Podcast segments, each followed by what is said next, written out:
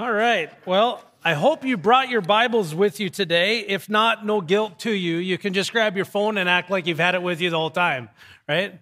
That was a joke. You can laugh. All right, thanks. Makes me feel better. Anyway, we, we're actually going to talk a lot about the Word of God today and the value that it brings to our lives. So, I do invite you to open your Bible if you did bring it. If not, there's one in the pew in front of you. Obviously, you can use your phone, you know, or follow along on the screen behind me. We, a uh, little context for what I'm reading. We're on Paul's second missionary journey. Uh, we're entering into a town called Berea. After Philippi, we went to Thessalonica. From Thessalonica to Berea. From Berea, we're going to Athens. And along the way, all of this is happening now in Acts chapter 17. We're just going to spend time capping out in Berea today, and we're going to understand and be reminded of the value and the importance of the Word of God in our lives. So, chapter 17, verse 10, I'll read through verse 15. That very night, the believers sent Paul and Silas to Berea. When they arrived there, they went to the Jewish synagogue. And the people of Berea were more open minded than those in Thessalonica. And they listened eagerly to Paul's message.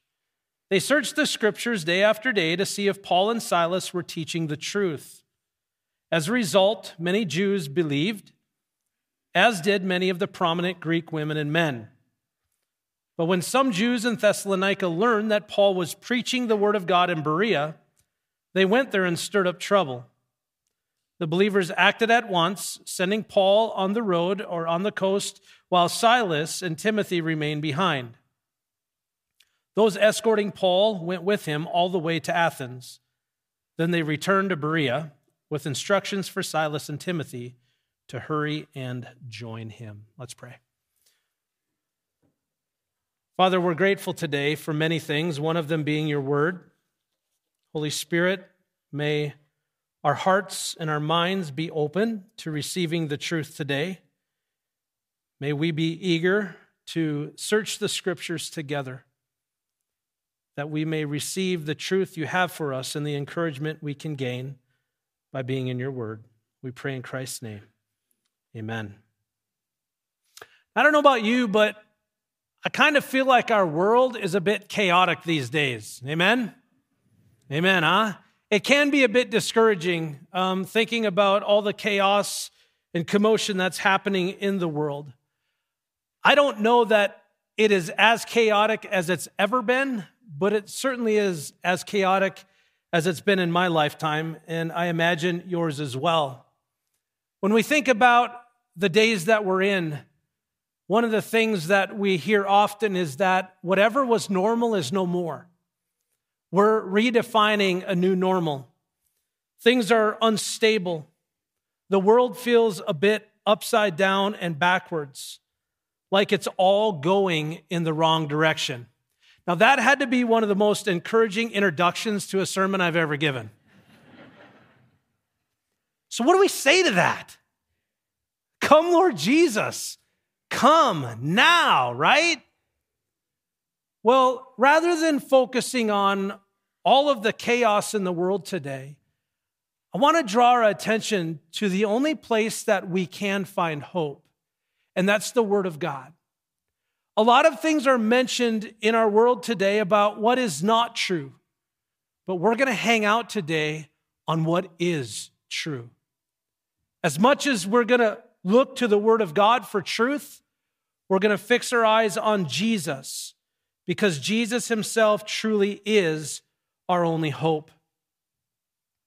As difficult as these days may be, if you're a Christian, I want you to know that, like no other time, maybe in your lifetime, has God given you opportunity to be that hope giver to somebody who's living a life in despair. If you have Jesus, you have the only hope the world can have. If you hold the Word of God and know the Word of God, then you have a message of hope that the world needs to hear. I get it. Sometimes sharing Jesus and the Word of God with people isn't always received with gladness. it wasn't for Paul and his missionary team either. As we journey with Paul through Acts 17, from Thessalonica to Berea to Athens, what we'll realize is that as the word of God was proclaimed and as the good news of Jesus was taught, some people resisted the word of God. Some people received the word of God with gladness, while other people ridiculed and rejected the word of God. Interesting enough for, for Paul, for Silas, for Timothy. Remember, Luke, he was on the journey with them, but he's left behind now in Philippi. The goal wasn't to get it right all the time. The goal was to be faithful to the Word of God. That's what was to be right. And then we leave the results up to God. For Paul and his team, that was true. For us today, that's true. Relieve yourself from the pressure of getting people to say yes to Jesus. That's God's job. Be faithful and committed to the Word of God and the message of the gospel so that when you proclaim it, you can be faithful to God's Word and you can trust that Jesus Christ, through you, can use that message to change people's lives. What we have here in Acts 17, and specifically in this small town of Berea, is a group of people who, for the first time, connected all the dots of the Old Testament and were able to make sense of the fact that Jesus Christ is the Messiah that the Old Testament talked about, and that through Jesus, they could not only find salvation, but the life that God had for them to live. But we begin leaving Philippi in Acts 16 on to Thessalonica in chapter 17. I want to read for you briefly from the front end of this to give you a little bit of framework for how the Apostle Paul brought the gospel to communities. Paul and Silas then traveled from Philippi to Thessalonica. There was a Jewish synagogue. As was Paul's custom, he went to the synagogue service, and for three Sabbaths in a row, he used the scriptures to reason with people. This was Paul's pattern. Wherever there was a synagogue, he would go there and he would reason with people. How did he reason with people? Through his scholarly mind? Well, maybe. But more importantly, he reasoned with people from the scriptures. He took the Old Testament scriptures and he pointed out to them how they all pointed to Jesus. Passages he likely used Psalm 22, Isaiah 53, the suffering servant. Paul would talk about how this Messiah would have to suffer and give his life and, and, and bear the marks of our sin, though he was sinless, be raised to life so that he could give life. For many of the Jews who were in these synagogues, they didn't recognize the Messiah would have to die and rise again. Many of them thought that maybe there was two people, one who had to give their life and one who could give life. But Paul reasoned with people. As a result, we hear his message that, that, that he gives in verse 3. He explained the prophecies and proved the Messiah must suffer and rise from the dead. He proved that. He said, This Jesus I'm telling you about is the Messiah. What was the result? Some, some of the Jews listened and were persuaded and joined Paul and Silas, along with many God fearing Greek men and women, prominent women. The result of reasoning with people through the scriptures and using all the prophecies of the Old Testament that pointed to Jesus resulted in people seeing Jesus for who he is and embracing the truth of the gospel and the salvation and the hope that Jesus Christ could bring. We come into Berea now because what happened in Thessalonica was a mob of people rose up against Paul and Silas and Timothy because the message was so embraced that the Jews were jealous of what was going on, and so they attacked Paul and they essentially ran him out of town and he ran to Berea. As they got to Berea, he began the very same way by going to the synagogue. Verse 11, and the people then in Berea, they were open minded, more open minded than those in Thessalonica. And they listened eagerly to Paul's message. They searched the scriptures day after day to see if Paul and Silas were actually teaching the truth. See, one of the things that the Bereans are known for, people who had significant uh, knowledge or understanding of the scripture. And yes, the text tells us they were open minded, it tells us that they were eager. It says that they searched together through the scriptures so that they could discover together the truth. I think using the Berean church as an example for us today, we could be very encouraged to not only the importance and significance of the Word of God, but the message that the Word of God brings a message of hope. Because let me remind you of the result that happened in Berea as the gospel was proclaimed. As a result, verse 12, many Jews believed, as did many of the prominent Greek women and men. The Word of God is changing people's lives. And I hope that the Word of God has changed your life too. Today, I'm likely not going to share anything with you that you don't already know. So don't check out on me. What I want to do today is encourage you with what many of you already do know. As we consider the importance and the value of the Word of God in our life to not only bring about salvation, but to bring about a life of holiness. So, how do we receive the Word of God? Well, the first thing we do with the Word of God is we're to read it. We must read the Word of God to get familiar with the Word of God. I want to remind you today that the Word of God is more than just good information for you to know. It's the very Word of God that can not only bring about salvation to your life, but it can also help you know how to live a life of holiness. I've already said that. But as we think about and consider the authority of the Word of God, it's by understanding that the Word of God has authority in our life that what I just said can become a reality.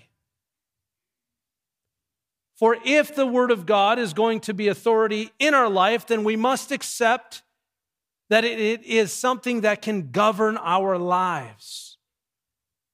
It can change us, it can direct us, it can help us, it can guide us. We are to receive the Word of God not only as authority, but also as the only perfect rule for faith and conduct. So, what does that mean?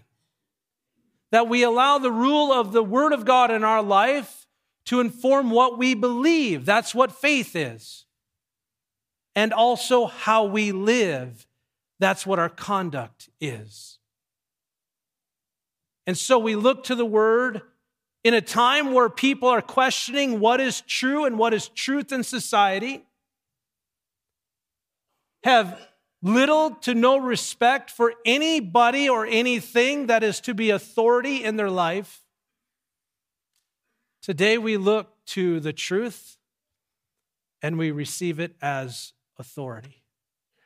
And when we do, not only will it change our lives, but it will have the ability through us to bring change to other people's lives as well.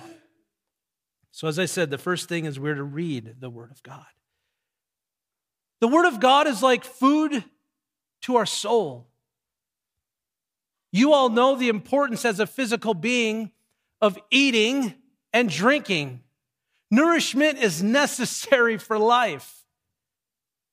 Biblical nourishment is necessary for spiritual life. How are we to come to know Jesus? Through the Word.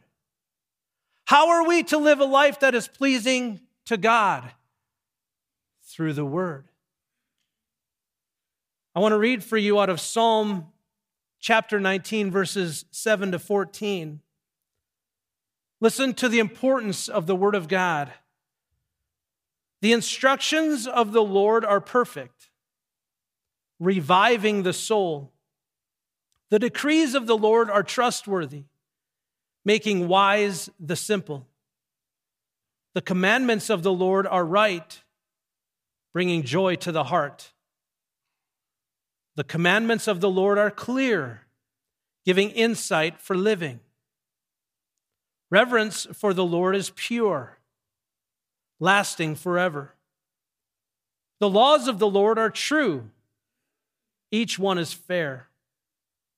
They are more desirable than gold, even the finest gold. They are sweeter than honey, even honey dripping from the comb.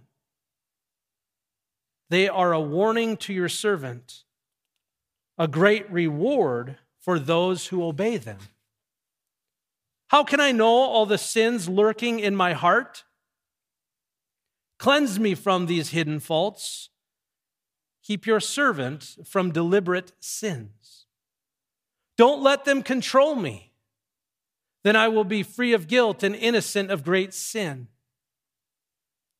May the words of my mouth and the meditation of my heart be pleasing to you, O Lord my rock and my redeemer.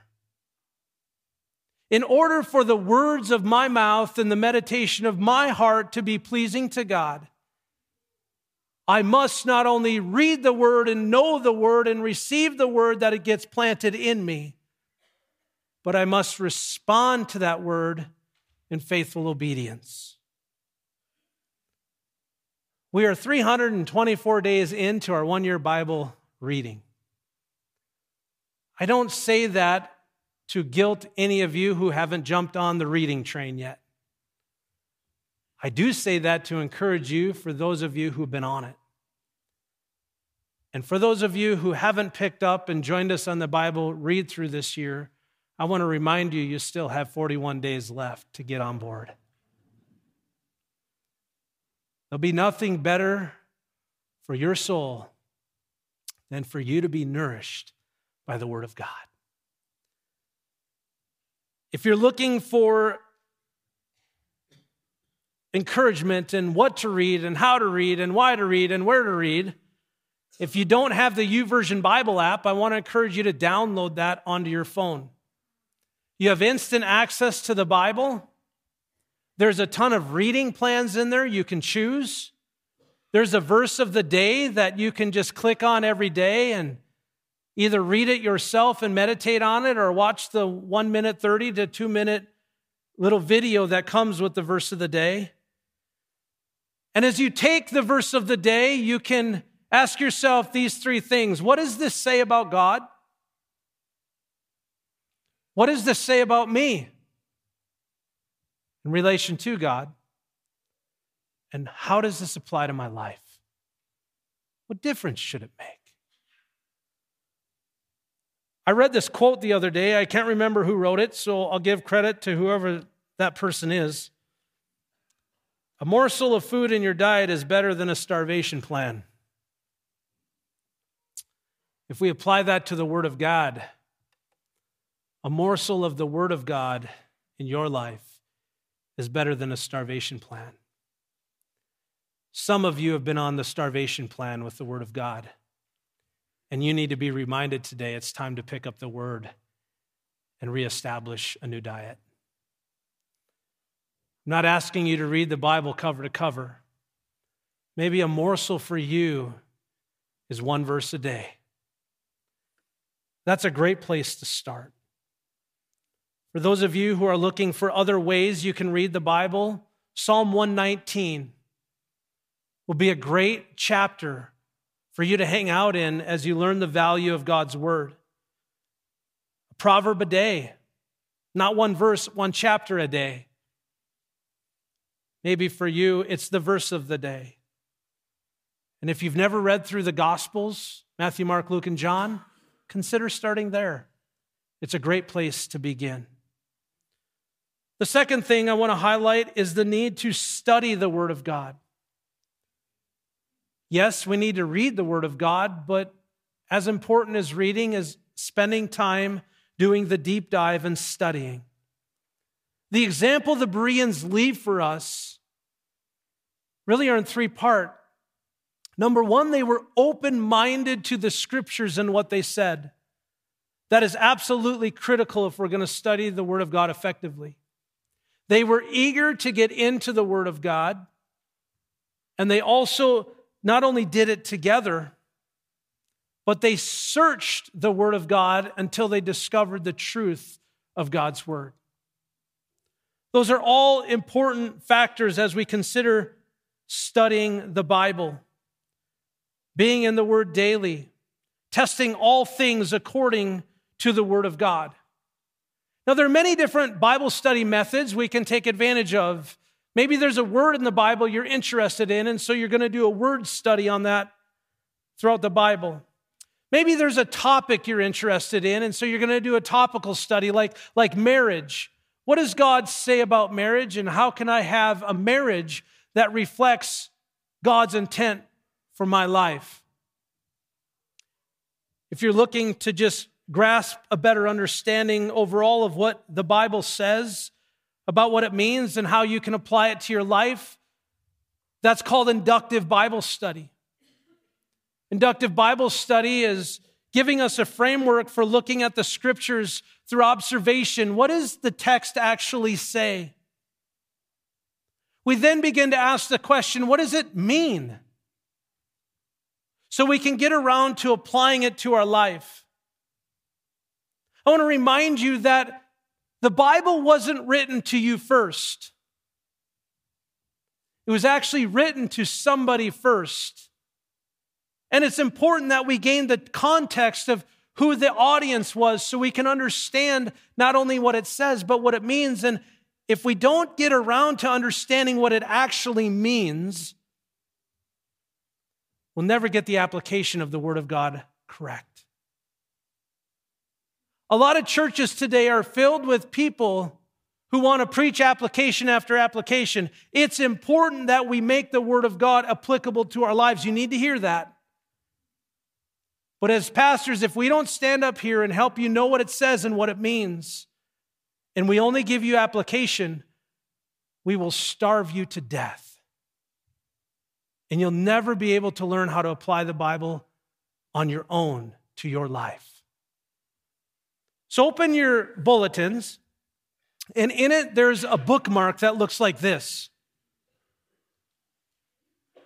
One of the really exciting things about this moment in the sermon is I'm sending you home with inductive Bible study guidelines. And by next Sunday, I know you'll will have all perfected this. Not really.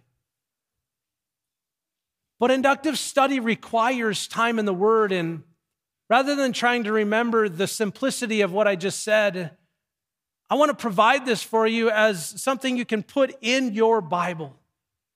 Whenever you read the Bible, pull this out and begin to ask these questions.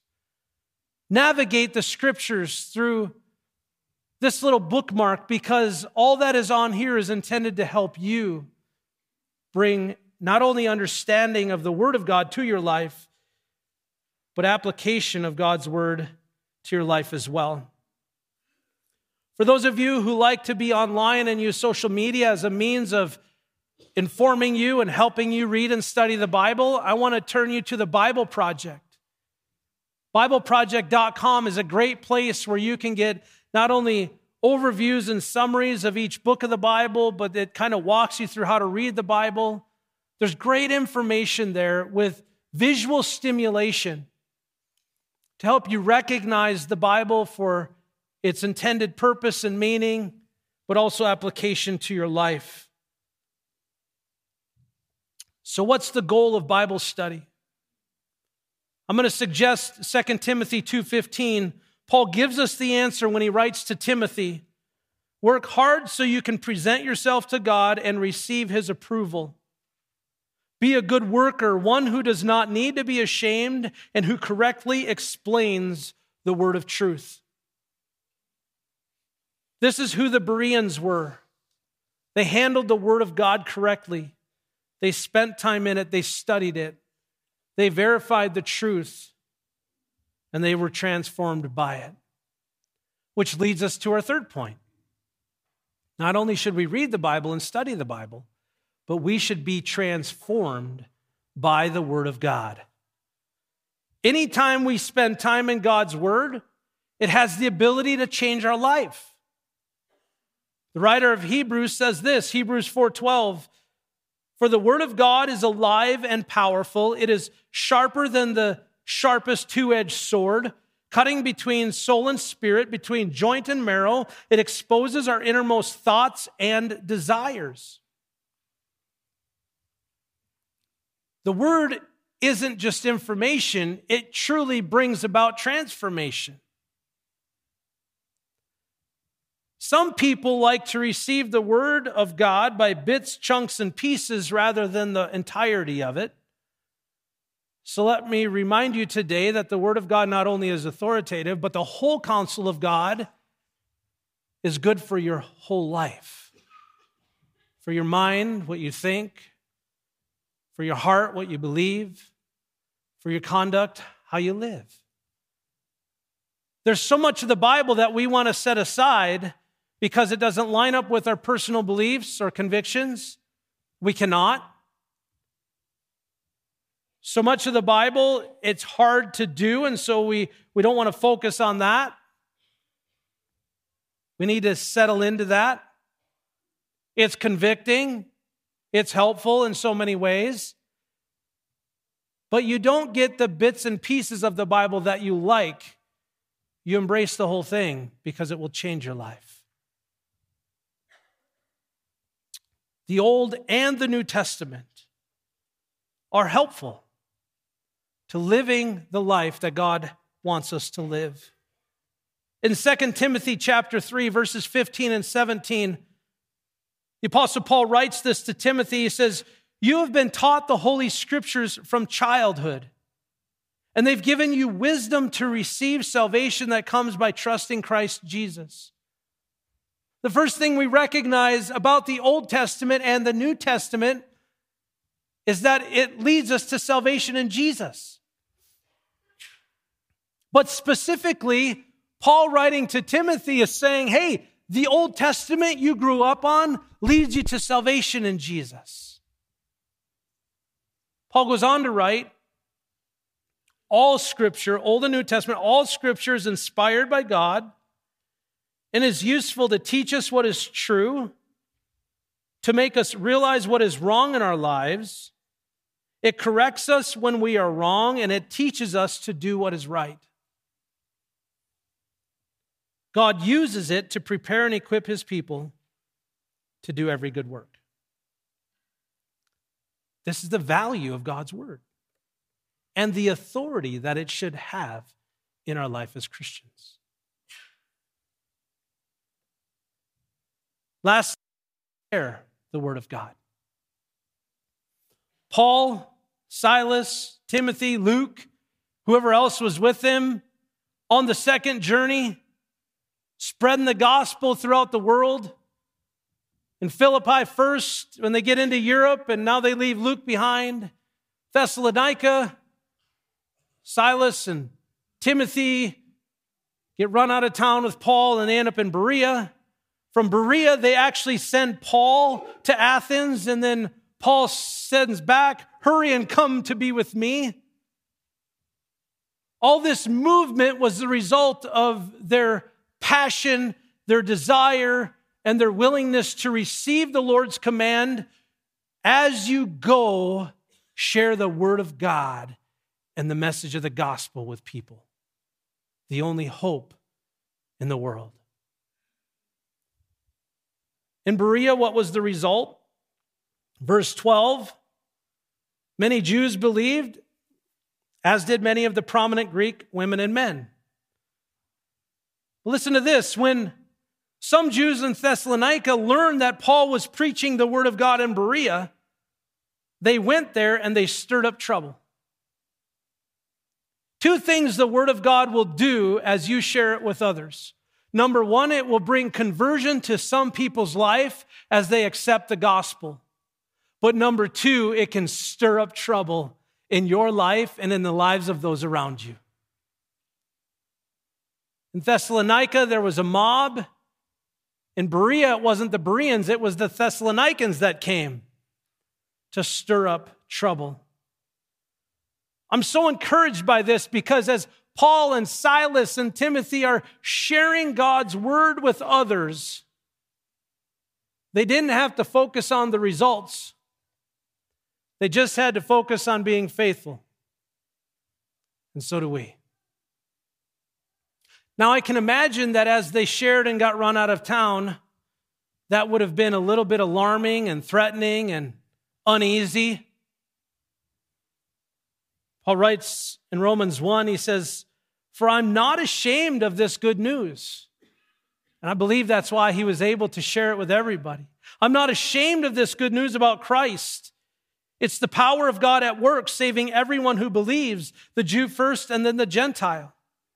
This good news tells us how God makes us right in his sight. This is accomplished from start to finish by faith. As the scriptures say, it's through faith that a righteous person has life. And this faith, by the way, is in trusting Jesus Christ.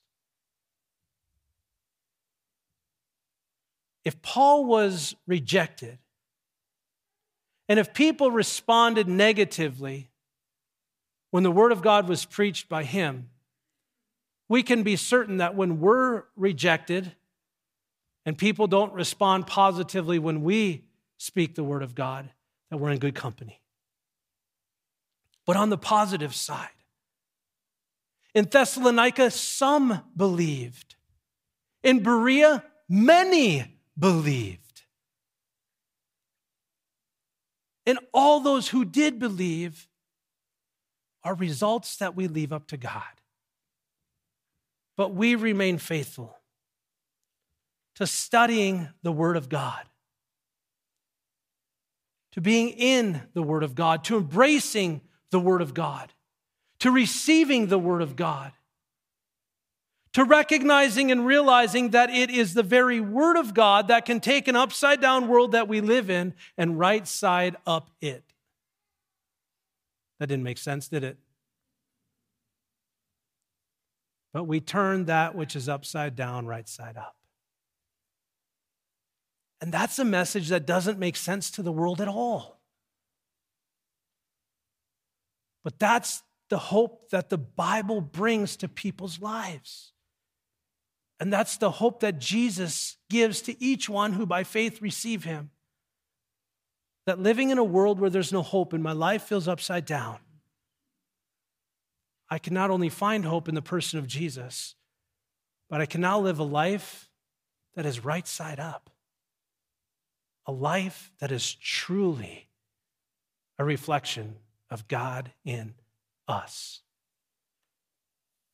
And that's the life that God wants us to live. Amen? Let's pray. Father, thank you for your word. We live in a season and a time where we're mindful of the things we're thankful for. So today we are not only thankful for the salvation that comes through the person of Jesus, but for the Word of God and the truth that we can rely on as a place where we can find hope and healing and wholeness. Father, help us to embrace your word today, to let it change us, and through us, change others. In Christ's name, amen.